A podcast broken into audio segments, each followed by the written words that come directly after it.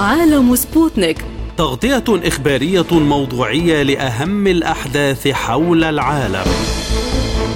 يلقي الضوء على أهم الأخبار السياسية والاقتصادية. والرياضية. وجولة مع الأخبار الخفيفة من سبوتنيك بريك في عالم سبوتنيك. أهلا بكم مستمعينا الكرام في حلقة جديدة من عالم سبوتنيك. يسعد بصحبتكم في هذه الحلقة خالد عبد الجبار ونوران عطلة أهلا بكم مستمعي راديو سبوتنيك في كل مكان والبداية بالعناوين. بلينكن يتحدث عن فرصة أمام كييف لتحديد توقيت مفاوضاتها مع روسيا. وزير الخارجية الأوكراني يقول أنه سيدرس عقد لقاء مع نظيره الروسي سيرجي لافروف في حال تلقيه طلبا من الأخير. أردوغان يقول إن أنقرة ملتزمة بالسعي لعقد محادثات سلام بين روسيا وأوكرانيا رغم استفزاز الغرب لموسكو. مستشار الأمن القومي الأمريكي يقول أن بايدن ليس لديه أي خطط للقاء ولي العهد السعودي على هامش اجتماعات قمة العشرين. ومن أخبارنا الاقتصادية وزير الطاقة السعودي يقول إن أوبك بلس ستظل حذرة بشأن الإنتاج.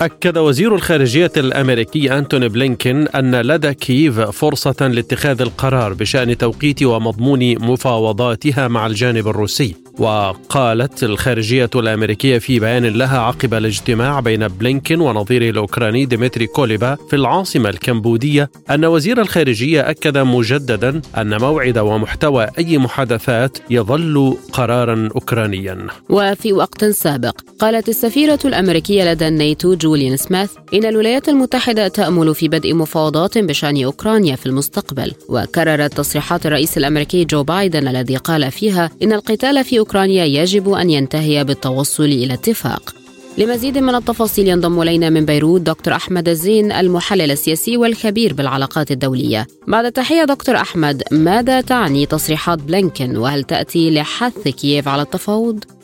سيدة العزيزة قبل أن ندخل بتصريحات بلينكن يجب أن نرى توجه الإدارة الأمريكية حاليا بعد الانتخابات النصفية. هلا سيطرة الجمهوريين على مجلس النواب. قد يكون له دلالات خاصة أن الجمهوريين يعني معروف أنهم ليسوا مع هذه الحرب. يعني منذ بدايات الحرب كان هناك طلب من الجمهوريين بعدم دخول كييف بهذه المعركة. لأن كما ندري فالحرب بين موسكو وكييف هي ليست بين موسكو وكييف هي بين موسكو والولايات المتحدة الأمريكية. الآن حسب يعني معلومات يعني من الجانب الأمريكي مؤكد أن أمريكا سوف تسعى الآن إلى إنهاء الحرب.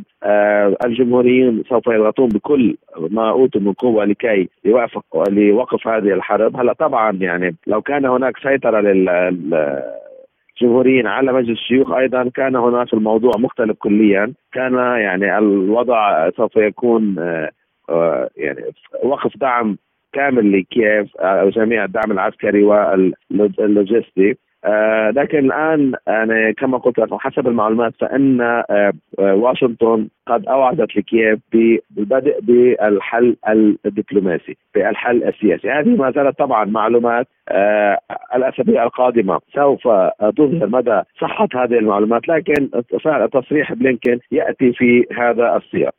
أين الفرصة التي يتحدث عنها بلينكن يعني هي نتكلم عن فرصة أن يعني آه آه انسحاب من الخريسون. يعني آه كييف اعتبرتها انها أنها انتصار لها؟ ولكن طبعا موسكو قد تكون هذه خطوة حسن نية من موسكو. للقول للغرب أنه إذا اردتم ان ان تخرجوا من هذا هذا المعترك فيعني نحن جاهزون. طبعا الشرط الأساسي يبقى دائما وابدا هو عدم انضمام كييف إلى حلف الناتو. وهذا أيضا مما كان يطالب به الجمهوريون بأن لا يجب أن تدخل كييف مع حسب مع حلف الناتو.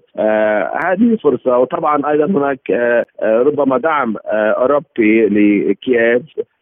لكن يعني مع بداية الشتاء قد يكون هذا الموضوع مختلفا كليا مع الحاجة إلى الغاز وعدم تأمين بديل عن الغاز الروسي. يعني هذه جميعها يعني قد تكون فرصة أخيرة للحل السياسي في بين روسيا وكييف ما دلالة الحديث عن هذا الأمر في هذا التوقيت تحديدا؟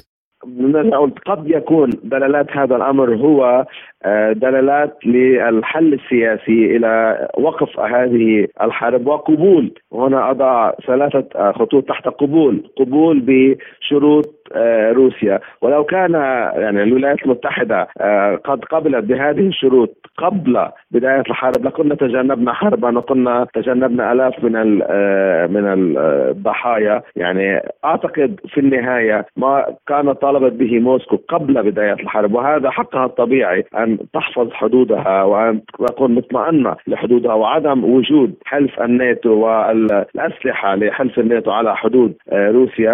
هذه الشروط سوف يتم القبول آه، عليها من قبل واشنطن. لأن نحن ندري أن كييف هي فقط تنفذ آه، إملاءات الإدارة الأمريكية وسوف تعود الأمور إلى ما كانت قبل بداية هذه الحرب. لكن طبعا روسيا آه، لن آه، يعني لن آه، تقبل أيضا باستعادة الأقاليم الثلاثة الذي كانت قد حصلت عليها، اذا من جميع النواحي نرى أن الجانب الروسي قد حصل قد يحصل على جميع شروطه بالإضافة إلى ثلاثة أقاليم وهذا من حقه الطبيعي، هذه الحرب قالوا الجميع ان أنها حرب استنزاف لروسيا لكنها آه، قد تكون في النهاية حرب انتصار كبيرة لموسكو وللقيصر آه، بوتين. لماذا لا تقوم واشنطن إن كانت جادة بدور وساطة وهي أكبر مساعد لكييف في الأزمة؟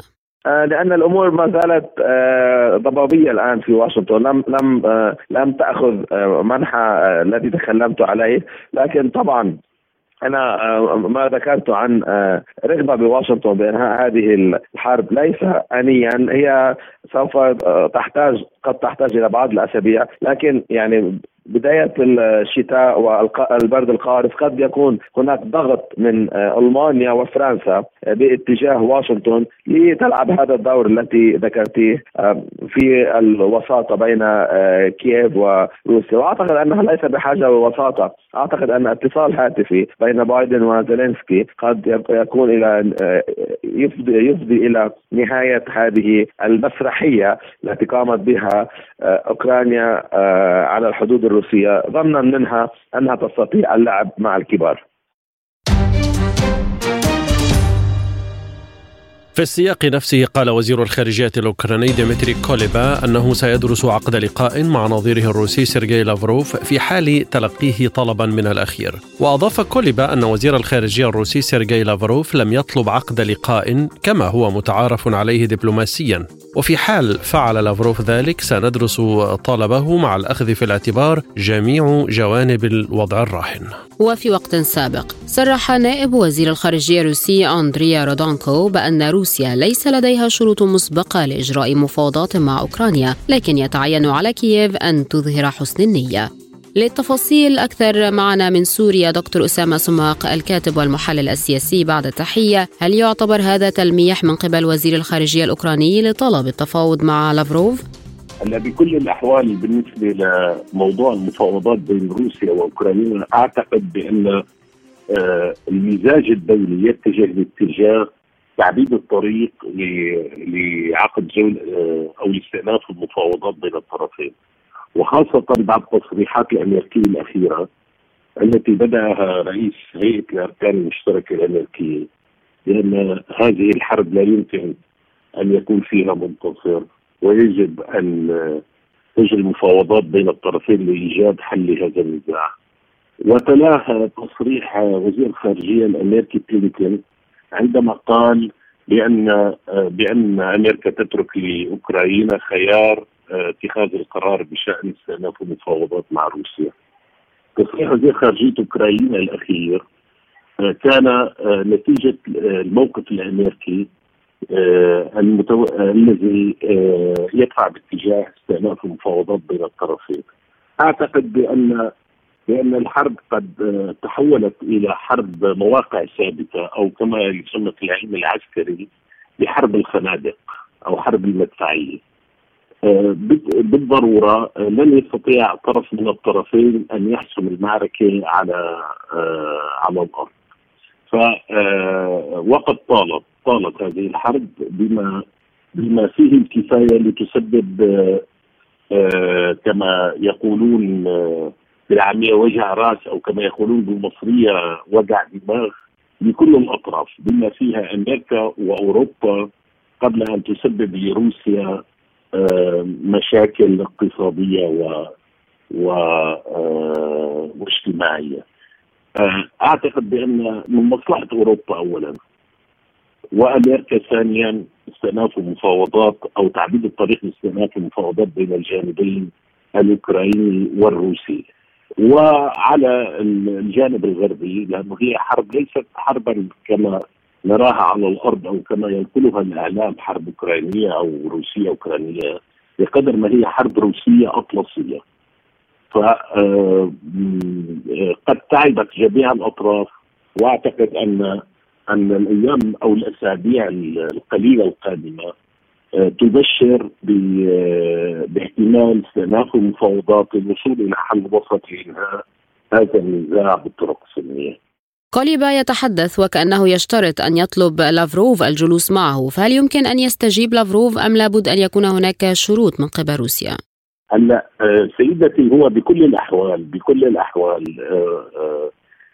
ليست أوكرانيا في موقع تستطيع أن تملي فيه شروط على روسيا إذا كانت روسيا قد انسحبت من خرشون انسحابا تكتيكيا قد يتلو هذا الانسحاب أو قد يستدعي هذا الانسحاب هجوما روسيا لاحقا خلال فصل الشتاء أو مع بداية فصل الربيع.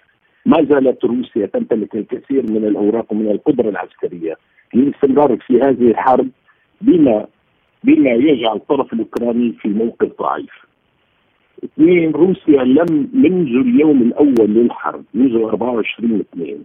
حتى اليوم وهي تعلن أنها جاهزة للمفاوضات. وكانت هذه المفاوضات قد وصلت إلى مرحلة متقدمة في الشهرين آه الأولين الذين تلا شهر فبراير شباط الماضي. يعني آه في شهر آذار مارس وفي شهر أبريل نيسان. آه عندما آه، اقترب الطرفان من آه، من آه، توقيع آه، اتفاقية أو أو اتفاقيه إنهاء هذه الحرب. وانسحب عندها الطرف الأوكراني من التفاهمات التي كانت قد كان قد وصل إليها الطرفان في المباحثات بيلاروسيا روسيا البيضاء. فليست أوكرانيا في وضع ولا في موقع تستطيع أن تملي فيه شروطا على الطرف الروسي.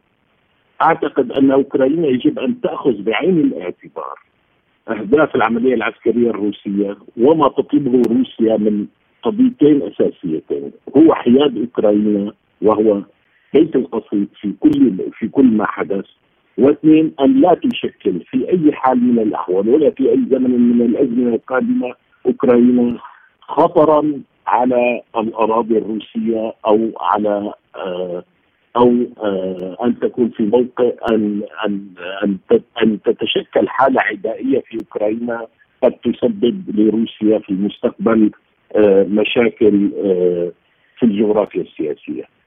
أما بقية القضايا فهي قضايا تفصيلية يمكن أن يتفق عليها الطرفان ولا أعتقد أنهم سيعجزان عن الوصول إلى حل وسط في موضوع حل مشكلة الأراضي المتنازع عليها بين الطرفين.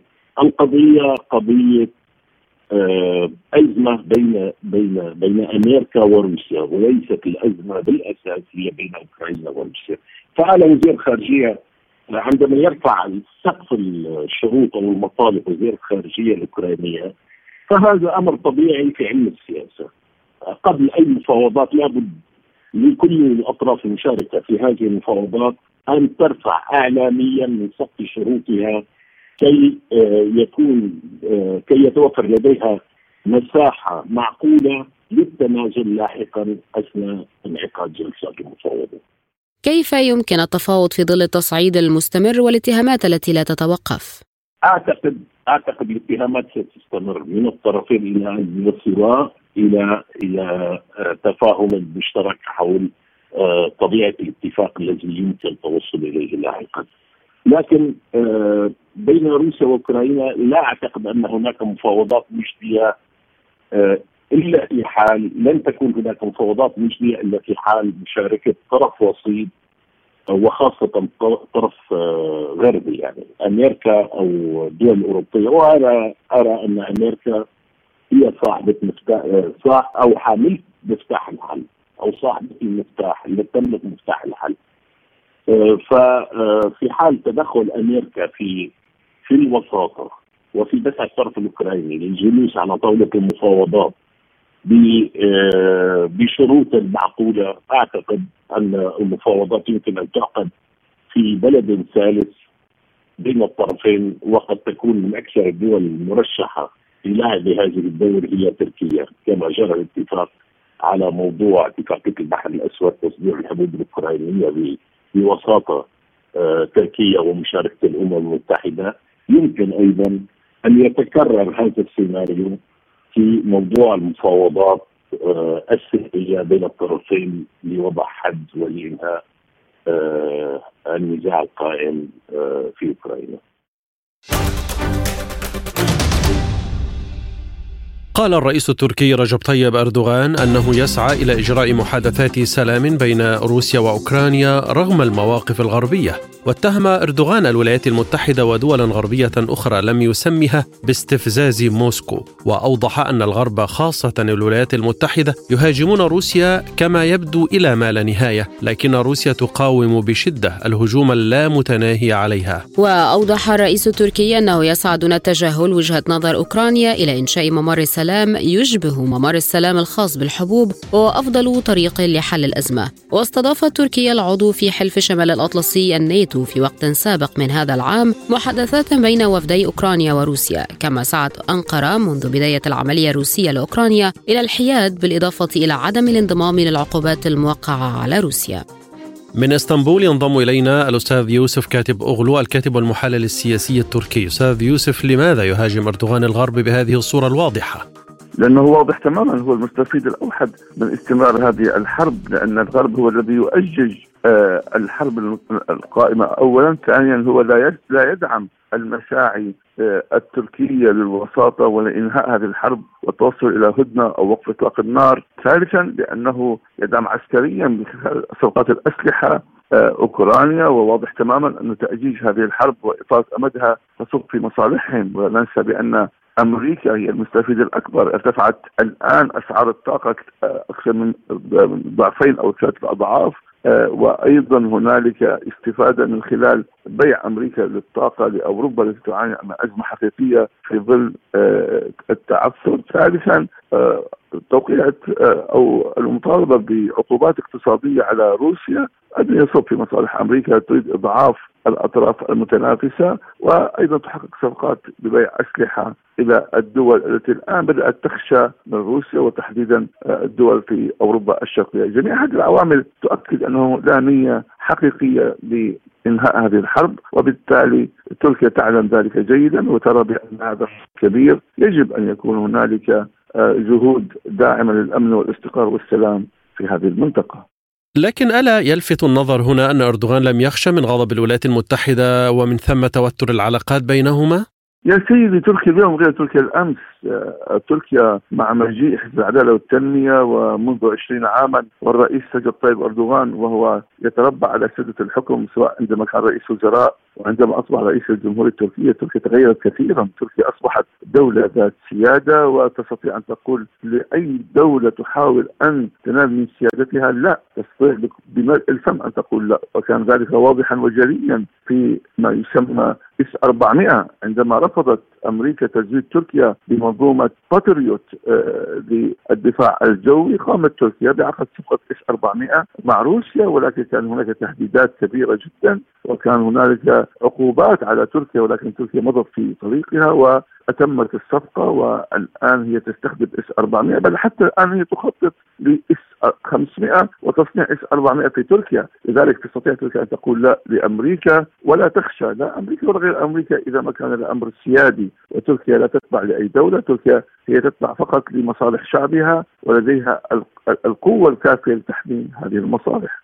أردوغان يتخذ موقفا محايدا. ألا تعتبر هذه التصريحات انحيازا لروسيا وهو ما يمكن أن يغضب أوكرانيا في المقابل؟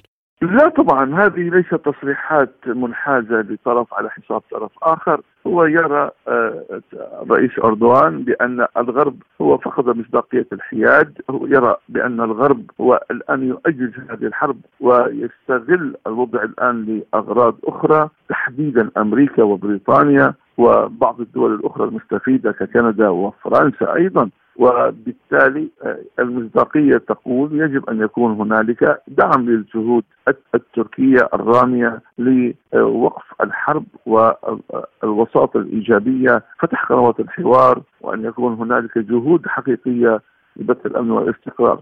لا توجد نوايا صادقة استمرار التصعيد والاستفزاز والحرب الإعلامية. تؤكد بأن آه، الغرب أعني وأيضا أمريكا هي من وراء هذا الأمور وبالتالي تسليط الضوء بكل شفافية. هذا ليس انحياز لطرف على حساب طرف آخر. ما تزال تركيا تجيد فن الدبلوماسية آه التي تعتبر دبلوماسية ناجحة والوسيط الإيجابي وتلعب الدور بكل أريحية ونجحت تركيا ونجح الرئيس أردوغان في ذلك. لا ننسى آه اتفاقية الحبوب. أحد أهم الأدلة على ذلك لا ننسى أن هنالك عملية تبادل الأسرى. أيضا لولا الوساطة التركية لما تمت إذا تركيا تحافظ على سياسة المنتصف ومسك العصا من الوسط وهذا ما جعل تركيا لها احترام ولها مكانة عند الطرفين. أستاذ يوسف كاتب اولو أردوغان قال نعمل على كيفية إنشاء ممر السلام هنا مثلما أنشأنا ممر الحبوب، ما هي صيغة الحل التي ستقدمها تركيا لحل هذه الأزمة؟ نعم بداية آه، آه، تركيا تسعى لتحييد آه، ما يسمى اتفاق إسطنبول الذي وقع في الثاني والعشرين من جولاي تموز من هذا العام وهو الذي يمكن تصدير الحبوب الأوكرانية وأيضا أن يكون هنالك شمولية الحبوب الروسية آه، وتصديرها إلى الدول الفقيرة. هذا الاتفاق ما يسمى باتفاق إسطنبول كان البداية بتحييد هذا الأمر كونه أمر إنساني ألا يتم التأثير عليه آه، بسبب الحرب القائمة بين البلدين. نجحت تركيا في ذلك ونجحت في إقناع موسكو. بعد هذا النجاح الآن الرئيس رجب طيب أردوغان يقول يجب أن لا تكون هنالك مدة زمنية أو سقف محدد لهذه الاتفاقية وأن يكون مفتوحا دائما. الآن الجديد في الموضوع أن تاسيس ما يسمى ممر سلام آمن وهذا الممر السلام الآمن ربما هو بداية البناء عليه لإنهاء هذه الحرب. أن يكون هنالك آه، فتح قنوات لإنهاء التصعيد لإمكانية أن يكون هنالك هدنة تؤدي إلى وقف إطلاق النار وأيضا قنوات الحوار، وهذا الممر الآمن هو عبارة عن بداية أن يكون هنالك تفعيل الجهود الدبلوماسية، تصريح الرئيس أردوغان بالأمس كان واضح المعالم عندما قال نرحب بانسحاب روسيا من آه، خرسون. وهذا يدل على أن آه، هنالك تأكيد وهنالك دعم تركي لكل الجهود التي تؤدي إلى انهاء هذه الأزمة لأن الحرب لا يوجد فيها رابح الكل يخسر. كشف مستشار الأمن القومي الأمريكي جيك سوليفان أن الرئيس الأمريكي جو بايدن ليس لديه أي خطط للقاء ولي العهد السعودي محمد بن سلمان على هامش اجتماعات قمة العشرين. وأكد سوليفان أن الرئيس الأمريكي لا يتطلع إلى مصالح الولايات المتحدة وحسب بل إلى مصالح الحلفاء أيضا. وقال سوليفان إن بايدن سيتصرف بطريقة منهجية في إعادة تقويم العلاقة الأمريكية السعودية. وتأتي تصريحات سوليفان في ظل توتر سياسي بين السعودية والولايات المتحدة في أعقاب قرار منظمة أوبك بلس خفض إنتاج النفط بمقدار مليوني برميل يوميا مما أثار استياء واشنطن التي اعتبرت القرار انحيازا. لروسيا وأنه يسهم في تقليل أثر العقوبات الأمريكية على موسكو بسبب عملياتها العسكرية في أوكرانيا. في المقابل نفت السعودية الاتهامات بأن قرار خفض إنتاج النفط ناتج عن دوافع سياسية مشيرة إلى أن مجموعة أوبك بلس تتخذ قراراتها باستقلالية تامة. من مكة المكرمة ينضم إلينا الدكتور عبد الحفيظ محبوب الكاتب والمحلل السياسي السعودي. دكتور عبد الحفيظ ماذا يعني هذا التصريح وهل يسعى ولي العهد للقاء بايدن؟ الحقيقة يعني سمو ولي العهد الأمير محمد بن سلمان يعني هو ورئيس بايدن يعني أعتقد يعني كل منهما لديه جدول أعمال.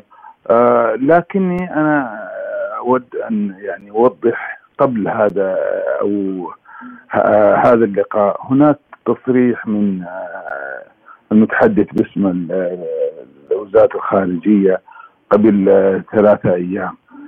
أوضح بأن الولايات المتحدة ترى في أن العلاقة بينها وبين المملكة العربية السعودية هي في جزئية بسيطة جدا وهي الجانب الاقتصادي. وما عدا ذلك فإن العلاقة بين المملكة العربية السعودية وأعتبر هذه العلاقة الاقتصادية الجزئية هي سحابة صيف لا أقل ولا أكثر. لكن تبقى العلاقة بين المملكة العربية السعودية والولايات المتحدة استراتيجية متينة جدا في جميع المجالات. وأتى بايدن المملكة العربية السعودية واستقبلت المملكة العربية السعودية وكان هناك يعني التقاء مصالح. اليوم قد لا يكون هناك التقاء مصالح. لكي آه، يلتقي آه، يعني الأمير محمد بن سلمان بالرئيس بايدن.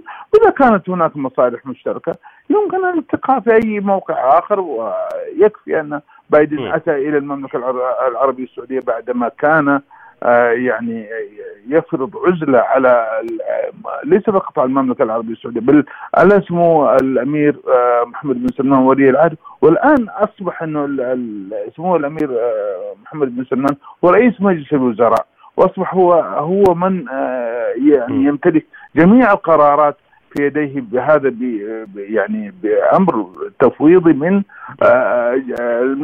خادم الحرمين الشريفين الملك سلمان. يعني لم يكن آه، يعني آه، هذا ولذلك يعني أنا في ظني آه، الالتقاء أو عدم الالتقاء هو حسب الملفات المشتركة والمصالح المتبادلة بين الدولتين. لكن الولايات المتحدة أعلنت على لسان جون كيربي أيضا أنها بحاجة إلى إعادة النظر في العلاقات بالسعودية كيف تعلق؟ هذا كان الكلام آه، تراجعت عنه آه، الولايات المتحدة. آه، تراجعت عن هذا التصريح وقالت ابدا لا نحتاج إلى إعادة النظر في العلاقات بين المملكة العربية السعودية. بالعكس إذا كانت الولايات المتحدة تود أن تعيد يعني تقييم العلاقات ما بين المملكة العربية السعودية والولايات المتحدة في صالح المملكة العربية السعودية. المملكة العربية السعودية تكون أكثر حرية. وأكثر قدرة على يعني تنظيم علاقاتها وإقامة علاقات جديدة. الولايات المتحدة هي هدفها الأساسي أن تكون المملكة العربية السعودية تحت المظلة الأمريكية. والمملكة العربية السعودية ترفض ذلك لأنها هي دولة تنمويه لأن لديها رؤية 2030 آه، هذه الرؤية آه، إمبريالية واسعة. تحتاج إلى شراكات دولية تحتاج إلى توطين الصناعات العسكرية تحتاج إلى توطين الصناعة يعني تحتاج إلى علاقات واسعة. ليس كما قبل رؤية المملكة العربية السعودية 2030 ولذلك إعادة تقييم العلاقات هو في صالح المملكة العربية السعودية وليس في صالح الولايات المتحدة. ولذلك تراجعت آه، فورا الولايات المتحدة بعد هذا التصريح وقالت نحن لا نحتاج إلى إعادة تقييم العلاقات مع دولة آه، نقيم معها علاقات استراتيجية ثمانية ثمانية قرون. دكتور عبد الحفيظ محبوب اتصالا بقرار أوبك بلس السعودية قالت مرارا آه، بأن قرار خفض الإنتاج غير الناتج عن دوافع سياسية، لماذا تبدو الولايات المتحدة غير مقتنعة؟ الحقيقة اعتادت الولايات المتحدة أن تكون المملكة العربية السعودية يعني آه، تنفذ أجنداتها. وكانت المملكة العربية السعودية يعني آه، هي دولة ذات سيادة ولكن كانت أحيانا تراعي بعض المصالح وبشكل خاص المصالح الأمنية. الآن المملكة العربية السعودية تود أن يكون آه، يعني آه، سوق النفط سيادي ومستقل ولا تخلط ما بين الاقتصاد والسياسة. هي تدرس يعني حاجات سوق النفط ما بين العرض والطلب وتلبي هذه الاحتياجات وتركز على أمن الطاقة. ولا تود من أي دولة عظمى أو صغرى أن تتدخل في في قرارات آه، أوبك بلس ومن دعم أوبك بلس هو ترامب هي الولايات المتحدة. ولذلك الآن تود آه، الولايات المتحدة في عهد الديمقراطيين آه، وليس كل الديمقراطيين وإنما اليساريين من الديمقراطيين. هناك ديمقراطيين مؤيدين لسلوك المملكة العربية السعودية وتوجهها المستقل والسيادي، يعني هي تود أن يكون آه، سوق النفط بعيد عن آه، يعني الإجراءات السياسية والمصالح السياسية لأنه هناك آه، للديمقراطيين مصالح للجمهوريين مصالح لروسيا تود أن يكون أوبك بلس يعني مستقلا اقتصاديا. يعني اجراءاته تكون مبنية على الأرقام الاقتصادية وليس على مصالح السياسيين. وهذا ما يغضب الولايات المتحدة. ولكن أنا أعتقد الآن بعد الانتخابات التي أجريت وانتهت يعني تصريحات الولايات المتحدة بعد هذه آه، قالت هي بمثابة المتحدث باسم آه، وزارة الخارجية قال هذه سحاب الطيف سحاب الطيف وانتهت. نعم. ولا آه، وتعود العلاقات كما كانت وأقوى. الآن مستمعينا نصحبكم في جولة إخبارية حول العالم. أعلن وزير الخارجية الروسي سيرجي لافروف أن إصرار الولايات المتحدة وشركائها الغربيين على إدراج تقييمات غير مقبولة بشأن الوضع في أوكرانيا تسبب في عدم صدور بيان مشترك بشأن نتائج قمة رابطة دول جنوب شرق آسيا آسيان. وقال لافروف في تصريحات للصحفيين على هامش اجتماعات قمة أسيان إنه لم يتم اتخاذ أي قرارات جماعية عقب إصرار الولايات المتحدة وشركائها الغربيين على لهجة غير مقبولة على الإطلاق فيما يتعلق بالوضع في أوكرانيا مشيرا إلى أن ذلك تسبب في عدم إصدار بيان مشترك بشأن اجتماعات القمة. كما أضاف وزير الخارجية لو كان الهدف هو زرع الشك في رابطة أسيان وتقويض تجانسها فبشكل عام نجح الأمريكيون في تحقيق أهدافهم. soon. أعلنت حالة التأهب للتحذير من الغارات الجوية في عدة مناطق بأوكرانيا بما في ذلك العاصمة كييف. وبحسب خريطة الإنذار بالغارات الجوية الصادرة عن وزارة التحول الرقمي الأوكرانية أعلنت حالة التأهب للتحذير من الغارات الجوية في مناطق أوديسا، فينيتسا، جيتومير، تشيركاسي، كيروفوغراد، تشيرنيهيف، بولتافا، دنيبروبيتروفسك، سومي وخاركيف كما أعلنت حالة التأهب الجوي في الجزء الخاضع لسيطرة أوكرانيا من مقاطعة زاباروجية والعاصمة كييف وضواحيها.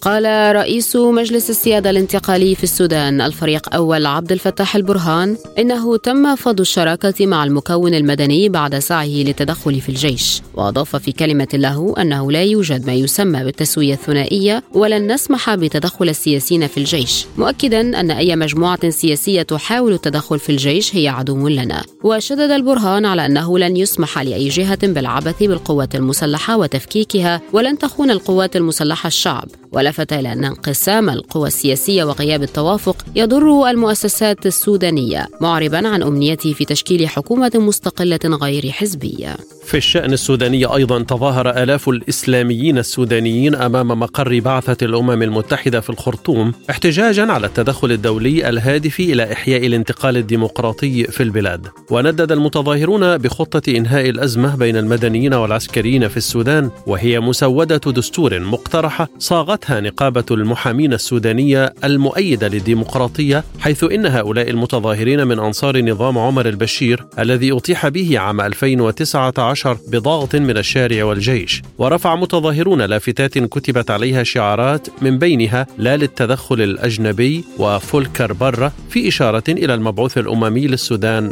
فولكر بيرتس. فاز الحزب الديمقراطي بمقعد ولاية نيفادا وهو ما كان يحتاج إليه للاحتفاظ بالسيطرة على مجلس الشيوخ الأمريكي. وتمت إعادة انتخاب الديمقراطية كاثرين كورتيز ماستو في نيفادا لعضوية مجلس الشيوخ الأمريكي ما يعني أن الديمقراطيين فازوا بخمسين مقعدا مقابل خمسين مقعدا للجمهوريين. لكن مقعد نائبة الرئيس كاميلا هاريس يرجح كفة الديمقراطيين بالمجلس ويعد ذلك انتصارا لما تبقى من ولاية الرئيس الأمريكي جو بايدن التي تنتهي في عام 2024 كذلك قلص الديمقراطيون الفارق بينهم وبين الجمهوريين في نتائج انتخابات مجلس النواب بحصولهم على 204 مقابل 211 وأجريت الانتخابات النصفية للكونغرس في الولايات المتحدة في الثامن من نوفمبر الجاري وحتى الآن لم يتم حسم النتائج النهائية. قال وزير الدولة للشؤون الخارجية في المملكة العربية السعودية عادل الجبير إن العلاقة بين الرياض وواشنطن قوية بما يكفي لتجاوز الخلافات الأخيرة حول السياسة النفطية للمملكة. وأضاف الجبير أنه من الطبيعي أن تكون لدينا خلافات بين البلدين من وقت لآخر تماما كما يحدث بين الأصدقاء. وجاءت تصريحات الجبير على هامش مشاركته في مبادرة السعودية الخضراء بقمة المناخ كوب 27 المقامة في مدينة شرم الشيخ المصرية أعلن البيت الأبيض أن الرئيس الأمريكي جو بايدن قال خلال قمة رابطة دول جنوب شرق آسيا آسيان إن خطوط الاتصال مع الصين ستظل مفتوحة رغم ما بينهما من تنافس لضمان عدم تحول الأمور إلى صراع. ويزور بايدن كمبوديا مع زعماء آخرين حول العالم للمشاركة في القمة. ومن المتوقع أن يلتقي بايدن بنظير الصيني شي جين بينغ هذا الأسبوع على هامش قمة مجموعة العشرين في بالي بإندونيسيا. ندد المتحدث باسم الخارجية الإيرانية ناصر كنعاني بلقاء الرئيس الفرنسي ماكرون بعدد من شخصيات المعارضة الإيرانية في الخارج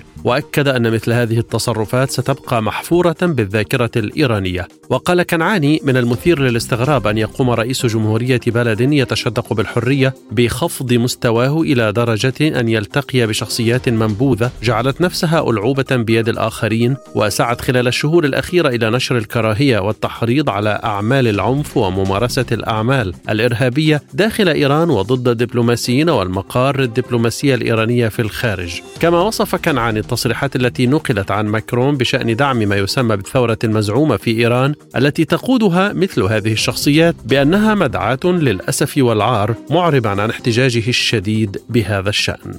أرسلت باكستان 4500 جندي إلى قطر للمساعدة في تأمين فعاليات كأس العالم 2022 التي تنطلق يوم العشرين من نوفمبر الجاري. وسعت قطر إلى الحصول على مساعدة من قوات الأمن وأجهزة الشرطة من مختلف الدول بما في ذلك فرنسا والأردن وتركيا وبريطانيا والولايات المتحدة لضمان سلامة ما يقدر بنحو مليون ومئتي ألف مشجع من المتوقع أن يحضروا المهرجان الكروي. ومع ذلك فإن باكستان هي الدولة الوحيدة التي أرسلت جنودا إلى الدوحة وقال ضابط كبير بالجيش الباكستاني إن القوات الباكستانية ستنتشر في مهام أمنية داخل وخارج الأماكن بالطريقة التي تراها السلطات القطرية مناسبة.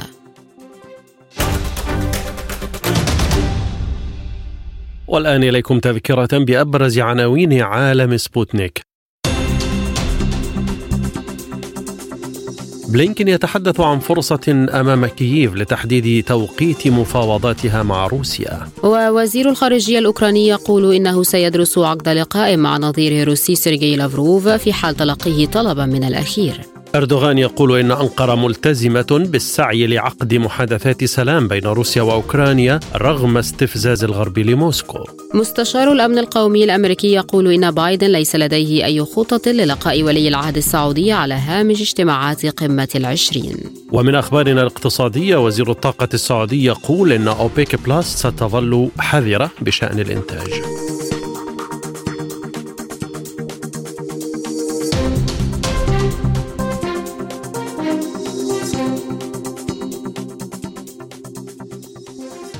فاصل قصير ونذهب بعده إلى أهم الأخبار الاقتصادية حول العالم. عالم سبوتنيك يغطي جميع الأحداث السياسية والاقتصادية والرياضية حول العالم. على مدار الساعة تتابعون عالم سبوتنيك مع أهم خبراء التحليل السياسي والاقتصادي. نقترب معكم في متابعة دقيقة من القضايا السياسية والاقتصادية. كما نستعرض أهم الأخبار الرياضية والفنية والبيئية. انتظروا عالم سبوتنيك أيام الجمعة والسبت والأحد من كل أسبوع. ملفات ساخنة. برنامج يسلط الضوء على أهم القضايا الحرجة في العالم. في ملفات ساخنة نستعرض القضايا مع جميع الأطراف ومن كل الزوايا لاستجلاء الحقيقة. ملفات ساخنة يستضيف أهم الخبراء وأجرأ الضيوف. تابعوا ملفات ساخنة مع راديو سبوتنيك أيام السبت والثلاثاء والخميس من كل أسبوع. أهلا بكم من جديد. عالم سبوتنيك مستمر معكم. وهذه وقفة مع أخبار الاقتصاد. قال وزير الطاقة السعودي الأمير عبد العزيز بن سلمان أن منظمة أوبك بلس ستظل حذرة بشأن إنتاج النفط مشيرا إلى أن الأعضاء يرون عوامل عدم يقين في الاقتصاد العالمي قبيل اجتماع المنظمة التالي في ديسمبر. وقال الأمير عبد العزيز لتلفزيون بلومبرغ في مقابلة على هامش قمة المناخ كوب 27 في منتجع شرم الشيخ المصري أن المنهج الرئيسي هو أن نكون حذرين حيث يتعلق الأمر بالتحلي بالمسؤولية وألا يغيب عن الجميع ما يتطلبه السوق وقررت منظمة البلدان المصدرة للبترول أوبك وحلفاؤها بما في ذلك روسيا تقليل الإنتاج المستهدف بواقع مليوني برميل يوميا في أكتوبر الماضي وذلك على الرغم من معارضة الولايات المتحدة وآخرين لذلك حول هذا الموضوع ينضم إلينا من دبي الأستاذ نايل جوابره الخبير بأسواق النفط والمحلل الاقتصادي أستاذ نايل هل تؤدي هذه التصريحات إلى ارتفاع أسعار النفط؟ بكل تأكيد لأن ما زال هناك طلب متزايد بعد فتح الصين وتقليل طبعا اللي هو الكوفيد صفر في الصين. يؤدي إلى هناك طلب متزايد. لا ننسى أن هناك الطلب المتزايد من الصين وكان هناك التأثير السلبي على أسعار النفط وأن اتجاه أوبك بلس لتخفيض 2 مليون برميل أثر بشكل كبير على الأسعار بارتفاعات والآن فتح اقتصاديات الصين بشكل كامل بكوفيد صفر هو يؤدي بكل تأكيد إلى الطلب المتزايد ومتوقع أن يكون هناك التفوق لاسعار النفط فوق ال 100 دولار. طيب آه وزير النفط السعودي قال إن الأعضاء أعضاء أوبك بلس يرون عوامل عدم يقين في الاقتصاد العالمي قبيل اجتماع ديسمبر القادم، كيف تفسر آه هذه الجملة عوامل عدم يقين؟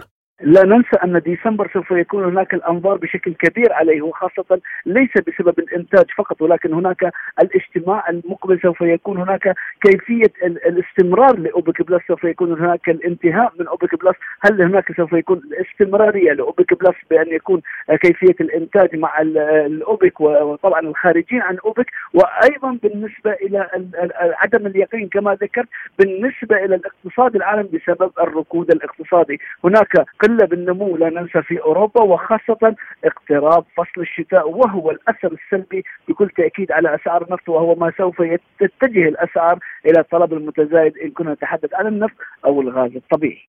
لكن ألا يمكن أن يستفز هذا التوجه السعودي واشنطن من جديد؟ هي دائما واشنطن تتخذ أن أن المملكة العربية السعودية تتخذ إجراءات سياسية وليست اقتصادية بالنسبة للعرض والطلب، لكن لا ننسى أن أوبك بلس قد بدأت في 2016 وهي بداية بسبب كان هناك تخمة بالمعروض وأوبك بلس قد ساعدت السوق بأن يكون هناك تقليل بالنسبة إلى هذه التخمة وزيادة بالنسبة للإنتاج خاصة بالدول الصغيرة. وإن كنا نتحدث عن دول كانت تصدر بشكل طفيف جدا بأوبك والآن تصدر بنسبة أكبر بعد تخفيض أيضا من المملكة العربية السعودية بالنسبة لتخفيضاتها. واتجاهها أيضا في شهر 3 2020 في بداية أزمة كورونا كان هناك الاتجاه للمملكة العربية السعودية بعد انتهاء أوبك بلس وكان هناك زيادة بالإنتاج السعودي والتصدير بشكل كامل أدى إلى أن يكون هناك اتجاه إلى المملكة العربية السعودية وهي البنك البنك المركزي لأسعار النفط رغم هذه التوجيه رغم هذه الاتهامات من الولايات المتحدة الأمريكية إلى أن تستمر المملكة العربية السعودية بنهج الاقتصادي وكيفية العرض والطلب إن كان للمستهلك وأيضا للمنتج.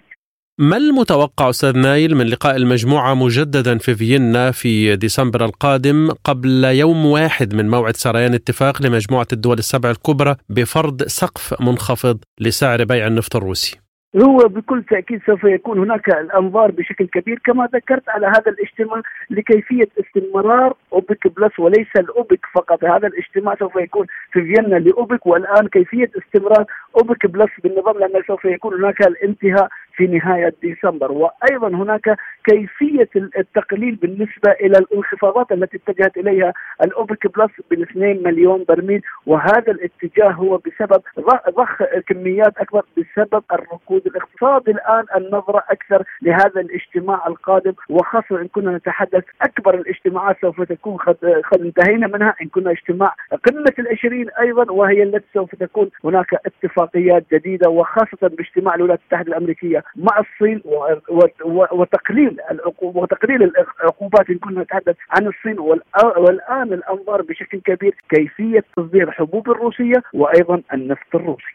أستاذ نايل هل يمكن أن تتجه أوبك بلس من جديد إلى خفض آخر للإنتاج؟ إذا كان هناك قلة الطلب وخاصة بالنسبة للركود الاقتصادي سوف تتجه أيضا مرة أخرى لخفض الإنتاج ولكن ليس بالكمية التي اتجهت إليها ال 2 مليون برميل التي التي كانت في في الاجتماع السابق لأن ما زال الكوتا أو أو النسبة للخفض هي أقل بكثير مما تحدث عنه ال 2 مليون لأن ما زالت بعض الدول لم تصدر الكميات المحددة لها وهي اتجاه بتقليل هذه الكميات إلى مليون إلى مليون ومليون و200 برميل يومي لكن إذا حدث ذلك كيف سترد الولايات المتحدة بخلاف السحب من المخزون طبعا؟ هو دائما تتجه إلى المخزون ولكن هناك الاجتماعات قد انتهت سوف تكون منتهية بشكل كامل بالنسبة للانتخابات. والآن هي النظرة للسنتين القادمتين خاصه بالنسبة إلى ولاية آه، جو بايدن. والآن النظرة بالنسبة لأسعار النفط كيفية خفضها؟ ليس فقط سحب بالمخزون لكن هناك كيفية الاستثمار بالطاقة. لا ننسى هناك عدة سنوات لم يستثمر آه، دولار واحد بالنسبة إلى الطاقة وخاصة إن كنا نتحدث أثناء جائحة كورونا. أو القبل بسبب هناك تخمة بالمعروض الآن سوف تتجه بعض الشركات وبعض الدول إلى كيفية الاستثمار في هذه الطاقة مرة أخرى وضخ أموال كبيرة وخاصة إن كنا نتحدث عن إنتاج النفط في في الدول الصغيرة أو بعض الدول الذي صدر منها الغاز حتى يكون هناك الانتهاء من النفط الروسي إلى أن الكميات التي تصدرها روسيا هي الكمية كبيرة جدا بالنسبة للعالم وسوف يستمر الحاجة الكبرى إلى النفط والغاز الروسي. أستاذ نايل هل ما زالت مسألة خفض الإنتاج من قبل أوبك بلس ينظر إليها على أنها قرارات مسيسة؟ هي بكل تأكيد غير مسيسة وخاصة بالنسبة للعرض والطلب وإذا كانت مسيسة لكان هناك آه، آه، تخفيض أكثر من ذلك بكثير حتى يكون هناك ارتفاع بشكل أكبر بالنسبة إلى آه، قيمة قيمة خام برنت بالنسبة إلى بالنسبة للدول المصدرة إلى أوبك وما زال كمية العرض والطلب وخاصة الأنظار للركود الاقتصادي هي النظرة الاقتصادية. قال رئيس الوزراء العراقي محمد شيع السوداني إن بلاده حريصة على الحفاظ على استقرار أسعار النفط عند مستوى لا يتجاوز 100 دولار للبرميل.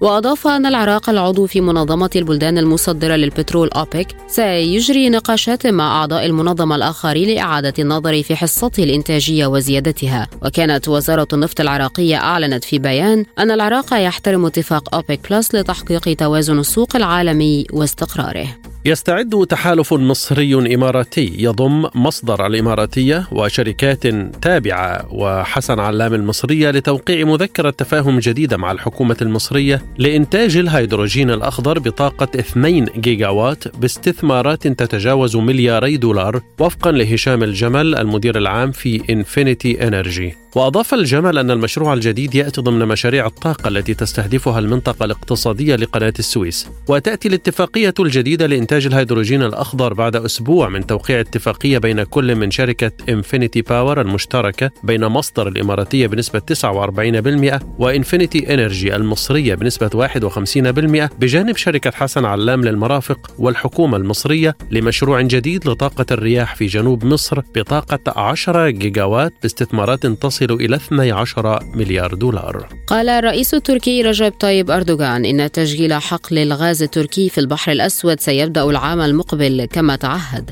مضيفا أنه تم تسريع وتيرة العمل لربط الحقل بالبنية التحتية للبلاد.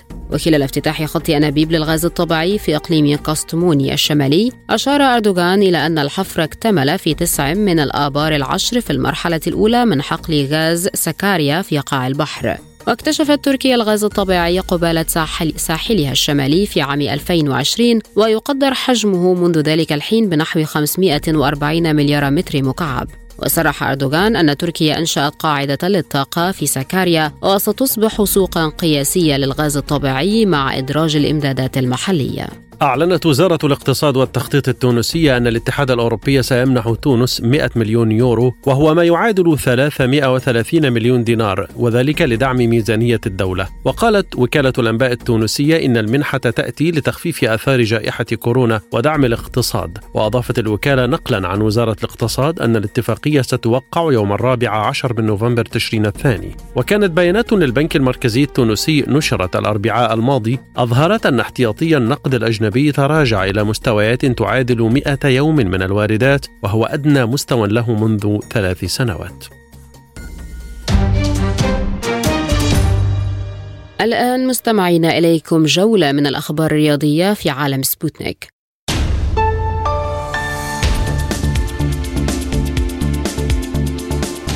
تفوق أرسنال على وولفرهامبتون واندرز 2-0 بفضل هدفي مارتن أوديغارد ليوسع الفارق في صدارة الدوري الإنجليزي الممتاز لكرة القدم إلى خمس نقاط قبل توقف المسابقة بسبب إقامة كأس العالم. وبات رصيد أرسنال 37 نقطة على القمة وبفارق خمس نقاط عن مانشستر سيتي حامل اللقب وصاحب المركز الثاني الذي خسر على أرضه 2-1 أمام برنتفورد. ورغم أن جماهير ويلفرهامبتون حاولت مساعدة الفريق فإنه خرج بيوم سيء آخر وتجمد رصيده عند عشر نقاط في ذيل الترتيب. وتابع يولين لوبيتيجي مدرب وولفرهامبتون الجديد المباراة من المدرجات وقبل أن يتولى مهام عمله في الأيام المقبلة.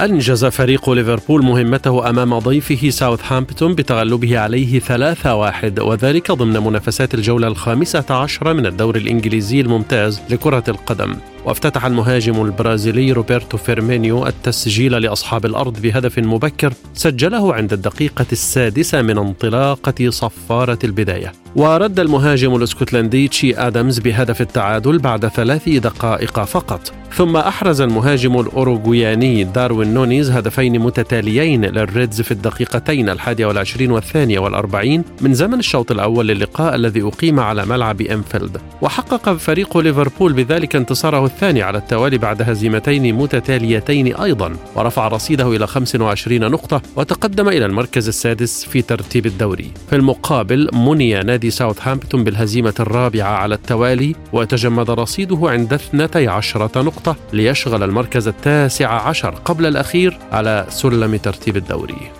واصل فريق نابولي سلسلة انتصارات على حساب ضيفه أودينيزي بفوز عليه 3-2 وذلك ضمن منافسات الجولة الرابعة عشرة من الدوري الإيطالي لكرة القدم. وتوالى على تسجيل ثلاثية أصحاب الأرض كل من المهاجم النيجيري فيكتور أوسيمن ولاعبي خط الوسط البولندي بيوتر زيلينسكي والمقدوني الشمالي أليف إلماس. بينما سجل ثنائية أودينيزي كل من اللاعبين المقدوني الشمالي إيليا نستروفسكي ولازار ساماردزيتش على ملعب دييغو أرماندو مارادونا بمدينة نابولي وحقق نادي نابولي المتألق بذلك انتصاره الحادي عشر على التوالي ورفع رصيده إلى 41 نقطة ليبتعد في صدارة الدوري الكالتشيو بفارق 11 نقطة عن وصيفه ميلان في المقابل تعرض نادي أودينيزي للهزيمة الثانية في آخر سبع مباريات مقابل خمس تعادلات وتوقف رصيده عند 24 نقطة ويشغل المركز الثامن على سلم ترتيب الدوري.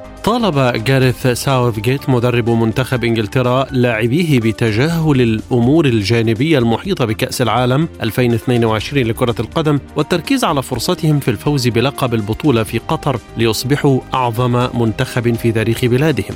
ووصل فريق ساوثجيت لقبل نهائي النسخة الماضية في روسيا قبل أربعة أعوام كما صعد لنهائي بطولة أوروبا الأخيرة في 2021 لكن إنجلترا لم تحصل على لقب أي بطولة كبرى منذ تتويج تتويجها بكأس العالم على أرضها في عام 1966 وستبدأ إنجلترا مسيرتها في نهائيات قطر بمواجهة إيران في الحادي والعشرين من نوفمبر تشرين الثاني الحالي قبل أن تواجه الولايات المتحدة وويلز في الدور الأول ضمن المجموعة الثانية. أحرز البطل المصري زياد السيسي الميدالية البرونزية في منافسات سلاح السيف للرجال وذلك ضمن بطولة العالم التي تستضيفها الجزائر حتى الثالث عشر من نوفمبر الجاري. خسر زياد السيسي في الدور نصف النهائي أمام بطل جورجيا المصنف الثاني على العالم بنتيجة 15 مقابل 13 ليضمن تتويجه بالميدالية البرونزية التي تمنح للاعبين الخاسرين في هذا الدور. وتعد برونزية زياد السيسي ميدالية تاريخية كونها الأولى لمصر في بطولات العالم لسلاح السيف للرجال. وفاز زياد السيسي على الفرنسي ماكسيم بيانفيتي في الدور الربع النهائي بنتيجة 15 مقابل 14 ليتأهل إلى الدور قبل النهائي. يذكر أن زياد السيسي أحرز ذهبية منافسات سلاح السابر بدورة ألعاب البحر المتوسط بمدينة وهران الجزائرية وذلك بعد فوزه على بطل إيطاليا بنتيجة 15 مقابل 9 ليحقق لمصر الميدالية الثامنة والثلاثين في الدورة. وهذه وقفة مع الأخبار الخفيفة والمنوعة في عالم سبوتنيك وسبوتنيك بريك.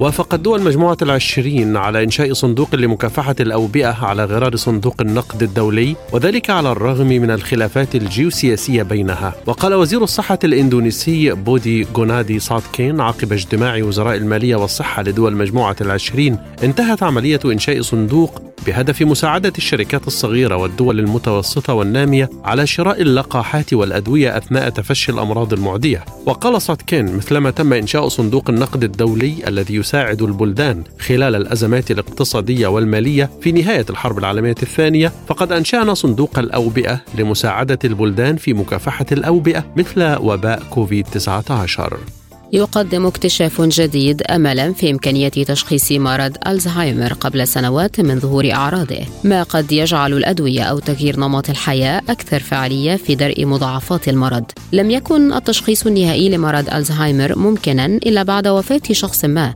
لكن دراسات المؤشرات الحيوية الحديثة أدت إلى تطوير اختبارات التصوير والسائل النخاعي لأولئك الذين ما زالوا على قيد الحياة. ووفقا لعلم الأعصاب الكيميائي فقد حدد الباحثون الآن علامة حيوية يمكن أن تساعد الأطباء في تشخيص مرض ألزهايمر مبكرا حيث ينتقل المريض إلى اختلال معرفي معتدل وهي علامة مبكرة على المرض. وعند البحث عن المؤشرات الحيوية لمرض ألزهايمر تحول بعض الباحثين إلى دراسة التغيرات الطفيفة في بروتين يسمى تاو. وهذه التغييرات أو التعديلات يمكن أن تجعل بروتين تاو أكثر عرضة للتراكم ما يؤدي إلى فقدان الخلايا العصبية وضعف الذاكرة.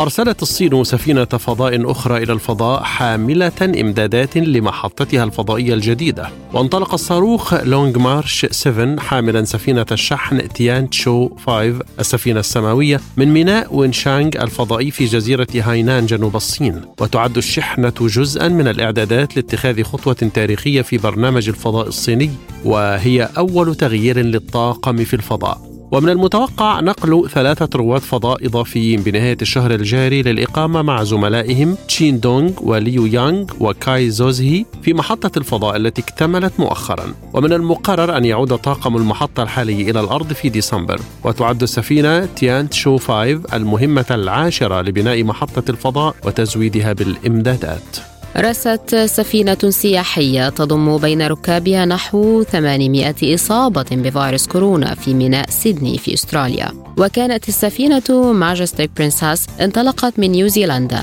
وتحمل على متنها 4600 من الركاب علاوة على أعضاء الطاقم. وهو ما يعني أن معدل الإصابة بالفيروس بين الموجودين على متنها يصل إلى 20% ويذكر ذلك بتفشي الإصابات بالفيروس على متن السفينة روبي برنساس عام 2020 عندما أصيب 900 راكب على الأقل وتوفي من بينهم 28 راكباً.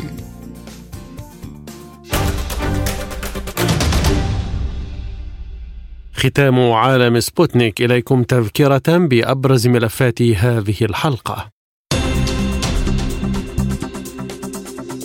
بلينكن يتحدث عن فرصة أمام كييف لتحديد توقيت مفاوضاتها مع روسيا. وزير الخارجية الأوكراني يقول أنه سيدرس عقد لقاء مع نظيره الروسي سيرجي لافروف في حال تلقيه طلبا من الأخير.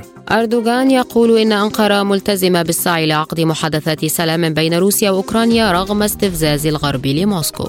مستشار الأمن القومي الأمريكي يقول أن بايدن ليس لديه أي خطط للقاء ولي العهد السعودي على هامش اجتماعات قمة العشرين. واقتصاديا وزير الطاقة السعودي يقول إن أوبيك بلس ستظل حذرة بشأن الإنتاج. ورياضيا أرسنال يفوز على ويلفرهامبتون 2-0 ويتصدر الدوري الإنجليزي بفارق خمس نقاط. إلى هنا نصل معكم إلى ختام حلقة اليوم من عالم سبوتنيك. للمزيد زوروا موقعنا على الإنترنت سبوتنيك دوت اي اي